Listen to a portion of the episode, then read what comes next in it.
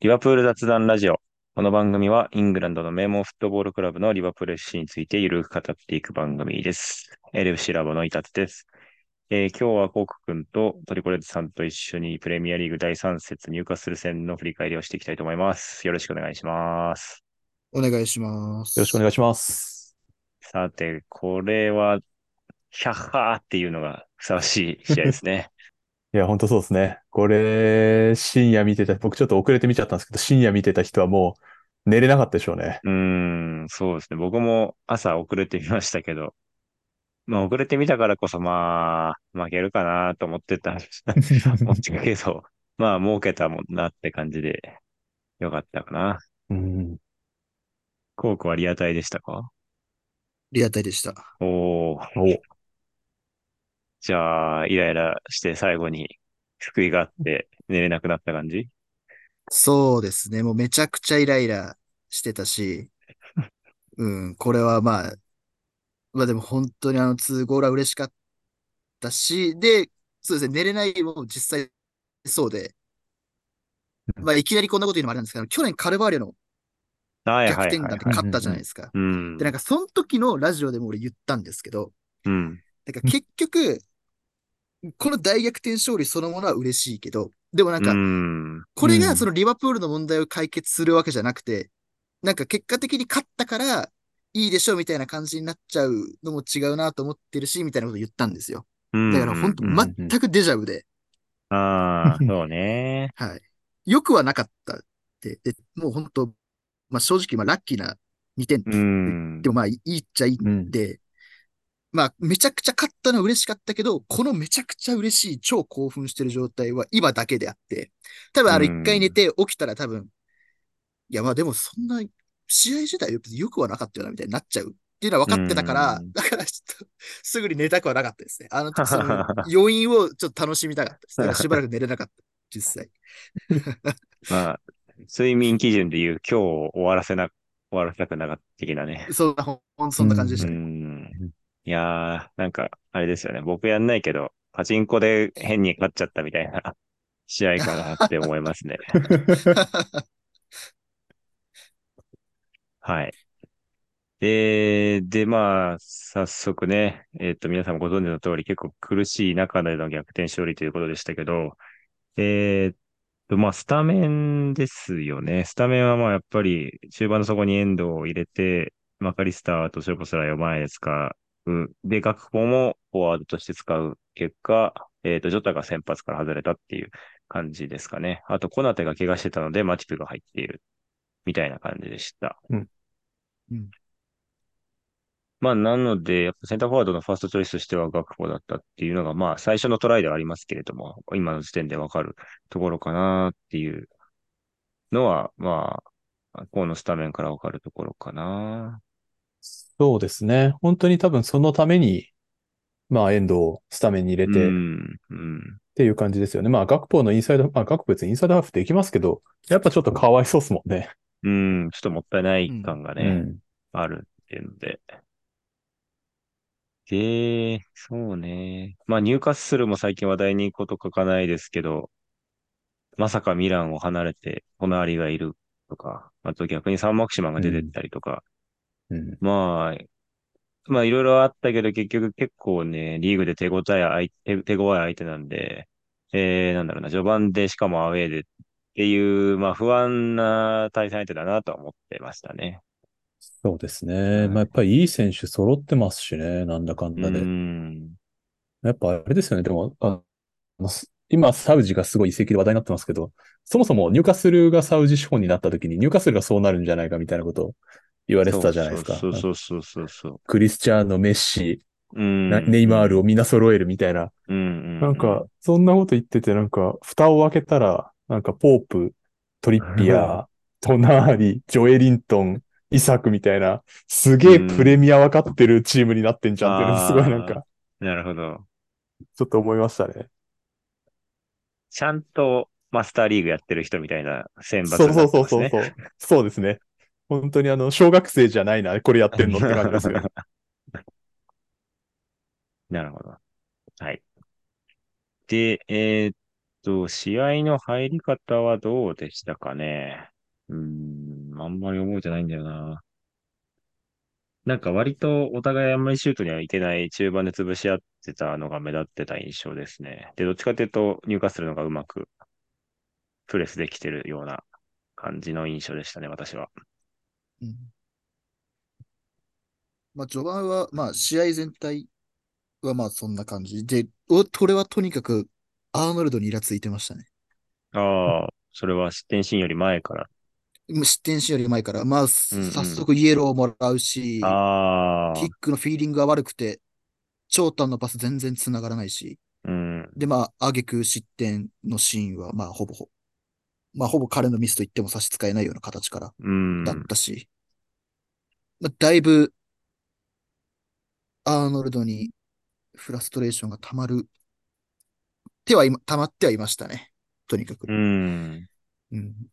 そうね、今話があった6分のイエローカードは結構不可解じゃないかなと思うんだけどね。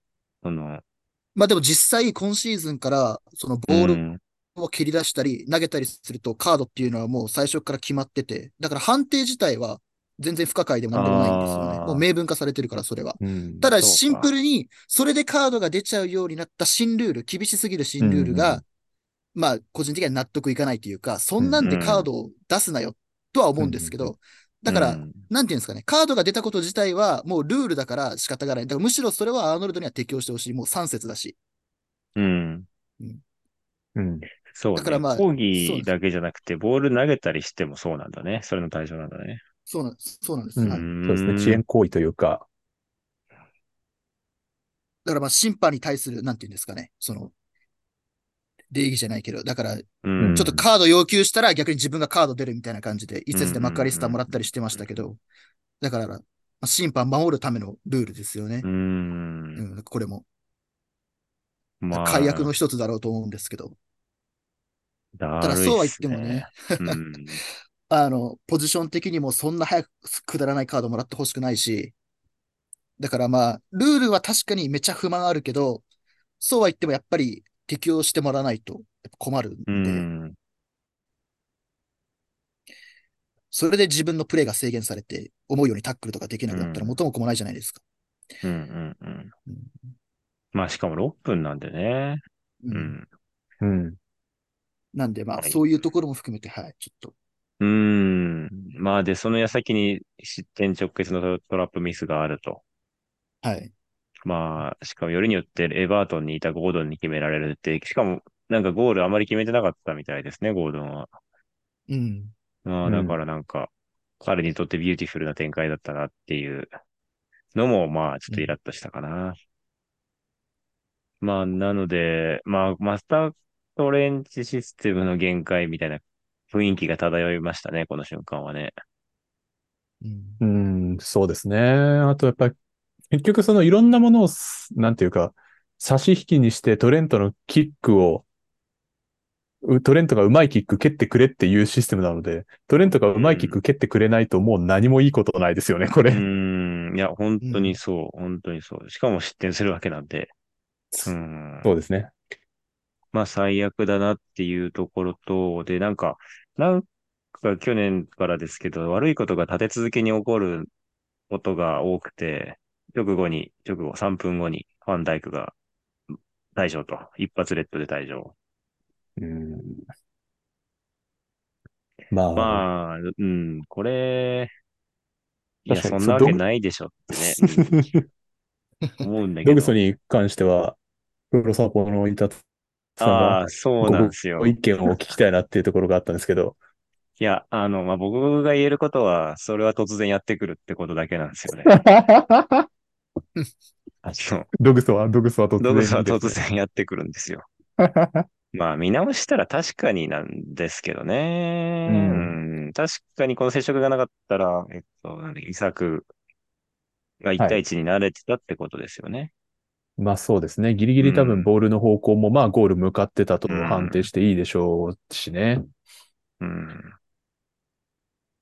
まあ、うん。まあ、だから一番の違和感はプレミアがこんなに原則に、厳厳密にドグスを取り始めたことなんですよね。うん。だってあれぐらいのタック全然あったでしょっていうのがうん。思うんで、えーと、なんだろうな。だからそこの辺もルール改定に含まれてたのかなっていうのはちょっと調べきれてないんですけど、うん。まあ違和感ですね。うん。いや、本当そうですね。なんか、まあ厳密に言えば毒素だなっていうのは、まあまあうん言われりゃそうなんですけど、うん。まあファウルも、まあ接触もあったし、まあファウル相当の接触かなとも思うんで、あれなんですけど、これまでそんなことなかったじゃんっていうのはやっぱうん一番思いましたね。そう、そこなんですよ。うん。まあだから突然やってくるという表現になるわけなんですけど。うーん。まあ痛いですね、リバプール的には。もうこれ終わったなって思った瞬間だったな、これは。そうですね。まあこの試合もそうだし、今後もきついですよね。ね。こっから第3試合ですもんね。うんまあだから最初はちょっと、もう嫌がらせなのかなって思っちゃったかな。うんあの、結局前節のマカリスターは抗議して取り消されたけど、なんていうか、そのイギリス特有のその管理する人たちの権利の強さを誇示するみたいなムーブがあるので、えー、なんていうかな、審判に恥をかかせたリバプールに、もう一度嫌がらせをするみたいなのに、まあ、あのね、これは完全に歪んだ考え方ですけど、そう思ってもしょうがないからっていうぐらい突然のドグソだったんで、ちょっとまあ、って言いたいだけなんですけど、うん、ちょっとね、まあ納得はいってないですね。うん今ちょっとやっぱプレミアの審判へのちょっと信頼が今かなり落ちてるので、まあもともとそうですけど、ねえ、お友達を優遇するような人たちなので、う。うんん優遇とういうかね、うん。なんか、なんかね、嫌な気しますよね。うん。はい。で、まあ人数調整とか人権の調整のためにディアスが前半の33分で下がらざるを得なくなって、代わりにゴメスが入っていたというところですね。うん。で、まあ前半は1対0で折り返して、まあ希望がないなっていう感じだったんですけど、まあそこから後半に入って、まあ徐々にというか、僕的にはなんというか見るの嫌になる試合ではなかった感じがするんですよね。その、なんだ、前半もアルミロンのすごいシュートとかもあったけど、あの、アリソンがすごいセーブしましたけど、なんていうか、そこまでの、もう局面的に失点するしかないみたいな場面がそこまでなかったし、あとは、まあ、あの、入荷するも結構そこまで繋いでこないというか、繋げられないというべきなのか、あんまりそこの形ができてないので、そこまで怖くなかったかなっていうところ。特に、なんだろうな。あの、人数少ないのに結構前プレイ行って、ポープまでボールが戻って、そこで繋がれると結構嫌なのに、簡単に意外とポープはクリアしちゃったりとかして、ボールをロストしてたんで、リンパするとして。うん。その辺は、まあ、自分たち金じゃないところの方が大きいけど、ポジティブっていうのも変なんだけど、なんかまあ、さっきも言った通り、こう、見るのが嫌にならないとか、見れた試合だったなっていうのがちょっと意外で、だね。うんはい。でも実際、あの、11人でやってた時よりも、10人になった時の方が、うん。なんて言うんですかね。なんか、うん見てるこっち側としてもそうだし、実際やってる側としても、なんか、体感良くなった気がしないでもないというか、んうん。それはある気がします。うんまあ、退場者出るとあるあるだけど、目的がはっきりすると、うん。やりやすくなるのかな、うん。ニューカッスルも結構ちぐはぐでしたよね。なんか、もう一点取りに来てはいたけど、まあ取れなかったし、かといってなんかこう、ちゃんと引いて守るわけでもないし、逆にちゃんと引かれてたら取れなかっただろうし、なんか実際どうしたいのかあんまよくわかんなかったというか。うん。そうね。まあそこは、まだチーム作り途中な部分もあるのかなと思ったけど、まあちょっと入荷するそこまで見れてないからあれだけど、うん、そうなんですよね。まあよく守ってたとも言えるし、うんで、えーっと、58分にエリオットとジョタを投入するために遠藤とガクポが下がると。はい。うんまあだから、ガクポは普通にまあポジションチェンジでジョタが入って、で、遠藤はエリオットと下がって、うーん、まあこれは結構普通に、なんだろう、60分ぐらい普段交代するから、エンドが悪かったわけじゃなかったのかなって個人的には思ったんですけど、そのあたりはどう思いますかね、お二人いや、悪かったんじゃないですか？は。悪かったからうん交代。でも実際、ソボスライが右サイドハーフに入ってたのを、うんソボスライをボランチに位置に置いて、エリオット右サイドハーフにいたんで、うんうんうん。あの、もし、エンドが悪くないというか、だったら、ソボスライとエリオット帰ればいいだけの話じゃないですか。ただ、ソボスライをそっちに優先したってことは、まあ、エンドが悪かったというよりかは、もうソボスライの方がいいっていう判断うんなわけで。うん、まあ、で、実際、遠藤が良かったかって言ったら、別にそんな良くはないと思うんで、この試合に限って言えば。で、まあ、あと、まあ、よく、よくというか、まあ、この試合も結果的に半分ぐらい10人でプレーしてましたけど、うんそそうね。実際その10人だから判断のしようがないみたいなこと言ってる人も結構多いんですけど、ファンダイクが退場したのが27分で、下がってるのが58分なんで、ぶっちゃけ10人でやってたのって半分ぐらいなんですよね。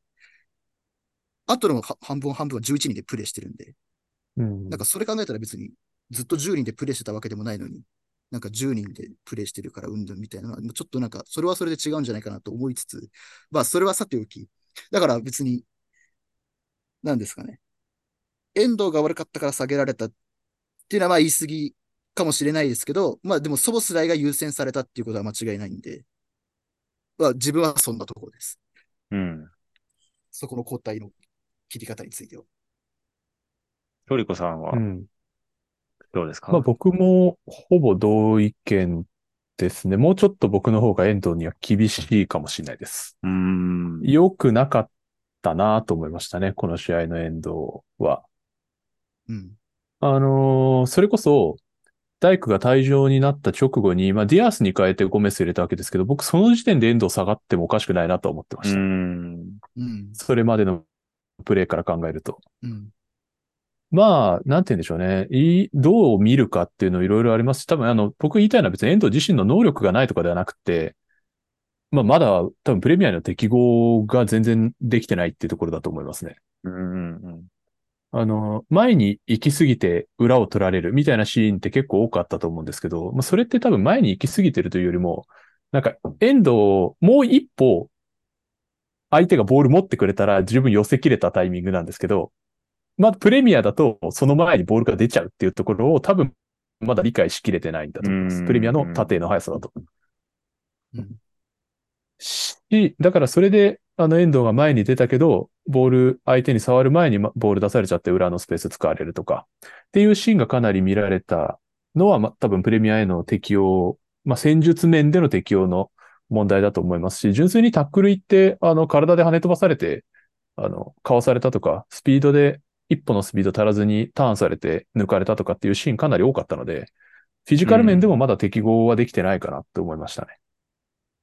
なるほどですね。まあ確かに退場者出た時点でディアスを下げたのは意外なところはありつつも、まあなかなか チームが安定しない中でずっとプレーしてるのも、まあかわいそうだなってところはありつつ、まあ、いずれにせよちょっと今後のヒットには期待したいところですね。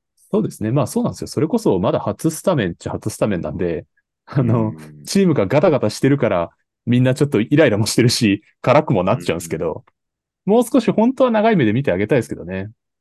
そうね。で、その時間があんまりリバプールにないっていうのもまた苦しいところで、そうですねうんまあそもそもデビュー初スタメンが、あの、セントジェームスパークってなかなかね、苦しいというのはあると思いますけど。んそうですね。まあ、その辺はまあもう、7月からずっと移籍がうまくいってないところの話もあるので、まあでも今いる選手で戦うしかないのでね、今後どうなっていくかってとこですけど。そうです。まあでもえー、公式戦で言ったら、マクアリスターとソボサイのデビューはスタンフォードブリッジのチェルシーなんで、うん。まあプレシーズンでやれたっていうのは、まあさておき。まあ、彼ら二人がめちゃくちゃいいっていうのも結構、そのコントラストがあって、うん。厳しさをこう感じさせちゃってるような気もするんですけど。まあ、マカリスタはプレミアでやってたってのもあるけど、ソボスライがとにかくすごいよね。うん、そうですねその試合でもずっとすごかったし、うーん。で、フィジカル面でもも全然負けてないですからね。同じ分ですから来て。そうそうそうそうそうそう、すごいよね。はい。えー、で、まあ、さっき言ったような、意外とピンチが、まあ、思ったよりはないみたいな展開で試合が続いて、77分に、えーと、クアンサーとヌニェスが準備してて、これはって感じでしたね。なんていうかま。ず、まずクアンサーなんだってとこありましたね。そうそうそうそう。めちゃくちゃそうですよね。うん。てか、クアンサー先に見えたから、もうこれはお手上げなのかと思ったけど、うんうんうんうん。ヌニェスもいたんで、ああ、もう守り固めつつワンチャンにかけるんだっていうのは、もう、もっちわかりやすくてよかったなっうん。て、そもそもさっきの流れで割と前向きに試合を見れてたので、うん、ますますこう、なんていうか、その気持ちを助長させる交代でしたね。ワンチャンスうん。待ってればいいんだって、見る側もこうわかりやすかったなっていううん。交代でしたね。で、そのまま4分後にヌニエスが点を決めると。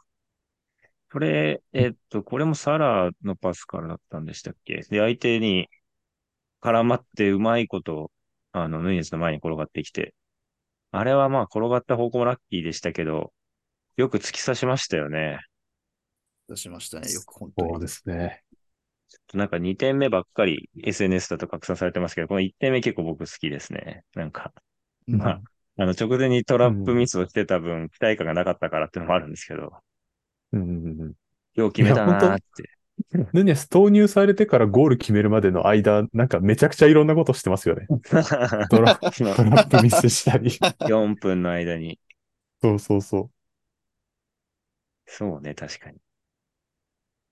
で、まあ、そうですね。僕はもう勝ち点1でもええやろと思ったんで、めちゃくちゃ嬉しかったんですけど、まあ、そこから結構、まあ、リバプールファンも大騒ぎしてるし、ニューカッスルがちょっと若干バタついて、で、えっと、またあれですね。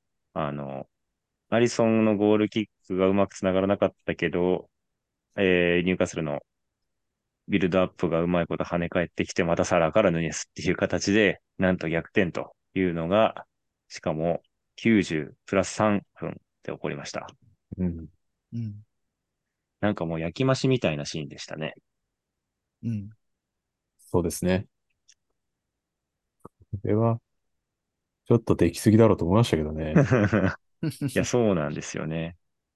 引き分けで終わってほしいけど、ロスタイムその長くあないでくれと思ったら、意外と5分で終わるかなと思ったら、都合よく点取ってくれましたね。うん。うん、また本当にそのシーンはなんかパスのコースとかも、ちょうどそのヌニェスの、なんていうか、ターンというか体の向きの切り替えとぴったり合って、うん合ってるし、なんか完璧なんですよね、その瞬間は。うんうん。結構ね、サラが不思議なフォームで出してるから、あの、なんだろう、うんうんうんボールの軌道も独特で読みづらかったのかなと思いましたね、守備側からると。ですすね。ああ、確かにそうですね。しかも、ヌニェスの真後ろぐらいからボール来てるので、あれ、やっぱ結構難しいと思うので、ああ、確かに。そっか。いや、もうなんか、もうこの角度でだけ渡したいですね、ヌニエスに今後は。なんか、得意なのかなって思い始めました。もう、あの、ヌニェスゾーンですよね。そう、ヌニエスゾーンが定義されたので、もうトレントからここにパスを持ってくることだけ考えればいいんじゃないかと思い始めましたね。もうこの角度で、どうぞって。確かに。ヌニェスなんか、それこそ自信がつくといいプレーできそうなんで、もうこのコースは多分自信ついたと思うんで、そうね。このコースだけ打たせたいですよね、今後ずっと。あじゃあ逆にちょっと開発していきますか、徐々に。いろんな、いろんなコースを。確かに。確かに。あそこ基準で少しずつこう、両サイドに幅広げていきたいですよね。そ うそうそう。いやー。というわけで、2対1で勝利と。もう、脳汁がたくさん出る展開ですね、これは。うん。うん。やっぱりヌニェスもカルトヒーロー枠だったのかっていう感じがしましたね。いやー、もうちょっとレジェンドになる金額は払ってるので、なんとか。うん。そ、それも複雑な気持ちですけどね。そうそうそう。はい。えー、というわけで、勝利しましたので、マンオブザマッチという話になるんですけども、これは一択ですかね。うん。そうですね。さすがに。まあ、では、ヌニエス選手に差し上げるということで。はい。おめでとうございます。ありがとうございます。そして、いや、ありがとうございますですね。本当本に。当ですね。なんだろうな。ヒーローっていう言葉が似合う活躍だとう思います。ん、まさに。マン・オブ・ザ・マッチっていうか、ヒーローみたいな。うん。そうね。なんか、マンオブザマッチって前節のソボスライみたいに、こう、トータルずっとすごかった人みたいなのが、そうですね。うんふさわしい日もあるけど、だからワンチャンスマン・オブ・ザ・マッチみいたいな感じで言うんだったら、アリソンとか、本当に彼が耐え忍んでくれたからこそ、あの逆転弾で、こう、勝つきっかけをくれたわけで、90分間。そうだからね。マン・オブ・ザ・マッチみたいな形で言うんだったらアリソンかもしれないけど、ただ、この試合に限って言えば、やっぱその、ヒーローはダルウィン・ヌネスなんで、うん。うん。だから全然、自分もヌネスって感じですね。うん。まあ、そこがフットボールの面白いところだよね。そうですね。まさに、89分ダメでも、その残り1分で活躍すればいいみたいなうん。のを地でいくスタイルでしたね。今日そうですね。本当に、ストライカーでしたね。うん。いやー、本当に、スアレスっぽくもあるし、トーレスの背番号だし、ますますロマンが増していくプレーでしたね、ヌニエスは。はい。えーと、その他この試合で触れておきたいことありますか？結構ゴメス頑張ってたなと思いました。ああ、うん、そうそうだね、そうだね。うん。うん。結構競り負けず、きちんとクリカクリアして、持っているときは持って、っていう感じでしたね。なんで、ちょっと期待したいというか、うん。うん。頑張って、まあ、もらわないといけないんで、まあ、ぜひ、今のコンディションというか、続けていってもらえればなって感じですね、ゴメスに。うんうんそうね。なんか、まあ、勝ったからそういう気分なのかもしれないけど、ベンドークとか入れても面白いのかなと思ったけど、手堅い交代でしたね、今日は。そうですね。う。うんん。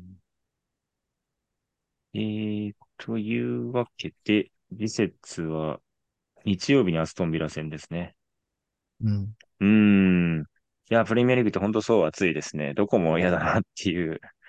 ストンビラは結構補強はしてたけど、まあ、まさにそのニューカッスルに開幕戦で結構大敗をしててショッキングな出だしだったけど、その後は4-0-1-3と連勝しているうんので、まあちょっとここアンフィールドです。なんで、そういう流れは無視して勝っておきたいですね。そうですね。うん。まあ、しかも向こうは間に ECL のプレイオフがあるので、まあ、日程的にはこちらの方が有利なので、はい。うん頑張ってもらいましょう。これで、ヌニエスがスタメンだったらめっちゃおもろいんだけどな。どこまで調子、調子のいいチームなんだって感じで。うん。まあ、あとはファンダイクの欠場をどうカバーするかですかね。そうですね。取り消されなければ少なくとも、まあ、1試合か3試合かどっちかみたいな感じでうん一試うん。取り消されなければ1試合は確定なんで。うん。うん。うん。まあ、取り消されないだろうな。2試合連続同じチーム相手に取り消されたら、それこそさっき言った審判のメンツが立たないんで、そうでね。絶対取り消されないと思うな。まあ、なので、コナテが帰ってこれんのかと、えー、マティプの相棒。まあ、マティプゴメスなのかな。じゃないですかね。筋肉う系んなんで、こうなって、そんなすぐ簡単にはうん戻ってこれないと思うんですよね。まあ、マティプもね、あの、最後ちょっとコンザに変わってお休みしてたんで、うん、うん。影響養ってもらって。そうね。まあ確かにそこを変えたのもちょっと謎だったな。うん、うん。センターバック枚数増やすのかと思ったら、うん。そうですね。そう、だから、守備固めかって言われると厳密に言うと違うんですよね。そうなんですよね。センターバックだったんだろう同士入れ替えただけだから。怪我してないといいな。そう、マジで怪我かなって思ったんですよね。うん。いやー、ぐっとゾクゾクさせてくれますね、リバプールは。